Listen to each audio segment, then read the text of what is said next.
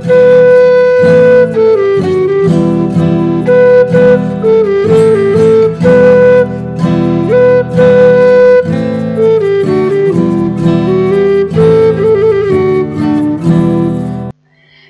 pri druhom čísle Brnenského večerníka. V dnešnom vydaní sa bližšie pozrieme na voľby starostu mesta Brno. V tomto volebnom období kandidujú až štyria kandidáti. Pán Bergo, pán Kregi, e, pán Lord Silvester a aj súčasný starosta pán Mr. David.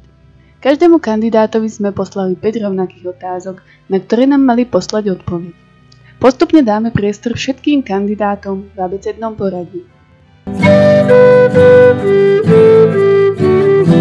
Začneme s pánom Bergom. V krátkosti se představte našim čitatelům. Do Brna som dorazil krátko po smrti prvého českého krála Septimusa. V minulosti som bol známy pod menami Web Boskovický a Abirno Boskovický. Prvýkrát som zomrel v Uhorsku. Uhorský král mi potopil loď. A druhýkrát som zomrel na neznámou chorobu v Rakúsku. Za celú tú dobu som bol už 13 krát v rejt. Raz som bol starostom, vlastnil som loď, niekoľko krčiem a táborákov. Momentálne som diecezným legátom, členom Zemskej rady a členom cechu patriciú brněnských. Moja sekundárna postava Edgar pôsobí v Polsku ako veľvyslanec. Prečo ste sa rozhodli kandidovať na post starostu? Kandidovať som sa rozhodol hlavne z dovodu mojej nekandidatúry do Zemskej rady. Ako vnímate súčasný stav mesta, teda radnice? Ako vnímam súčasný stav? V posledních dňoch neboli v lese Tejkejmr žiadne sekery. Za posledních 6 rokov si nepamatám, že by bola městská putika umístnená na poslednom mieste v rebríčku krčijem. V prípad, že sa stanem starostom, tak dokladne preverím za obchádzanie s majetkom mesta Mr. Davidom. V minulosti som už bohužiaľ musel riešiť ako žalobca jeho neekonomické zaobchádzanie s majetkom mesta. Aké sú vaše plány ako starostu mesta Brno? Dostatok sekír v lese, zverejňovaný výsledkov hospodárenia na radnom fóre. Pokúsim sa městskou putiku dostať na vyššie místo v rebríčku krčiem. Dokladné preverenie za obchádzania s majetkom predošlým starostom. Nejaký odkaz pre našich čitateľov na záver? Chcel by som hlavne popriať dlhé a spokojné manželstvo medzi chloupkom a entejm. Dar im čoskoro pošlem, ďakujem za dôvieru. Ďalej bude nasledovať pán Kregi. Pán Kregi nám bohužiaľ do uzávierky tohto čísla nebol schopný odpovedať na otázky. Ďalším kandidátom je pán Lord Sylvester. Pán Lord Sylvester nám bohužiaľ do uzávierky tohto čísla nebol schopný odpovedať na otázky. Posledným kandidátom je pán Mr. David. V krátkosti sa predstavte našim čitateľom. Jmenuji se Mr. David, pocházím z rodu Pernštejnů. Funkci starosty vykonávám již po šesté a vždy s nejlepším svědomím.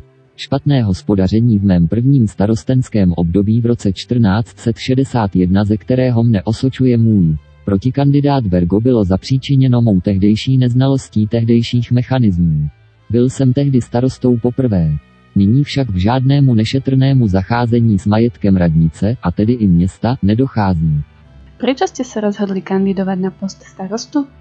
Rád bych i nadále pokračoval v dobrém hospodaření s městem a rád bych, mimo jiné, se pokusil o větší aktivizaci města. Ako vnímate súčasný stav mesta, teda radnice? Současný stav města vidím velmi dobrý. Stav městské pokladnice se mi podařil navýšit o několik tisíc grošů. Za poslední období byl zvýšený počet zájemců o zapůjčení městských seker čímž bylo zapříčiněno jejich rychlejší stupení. Aktuálně máme k dispozici pět seker. Na nabroušení dalších seker se intenzivně pracuje a tak věříme, že se v nastávajících dnech jejich počet opět zvýší. Městská hospoda byla na tom také velmi dobře. Dokud nezačala konkurence aktivněji vysedávat v hospodě. Čímž došlo k poklesu městské putiky v žebříčku hospod.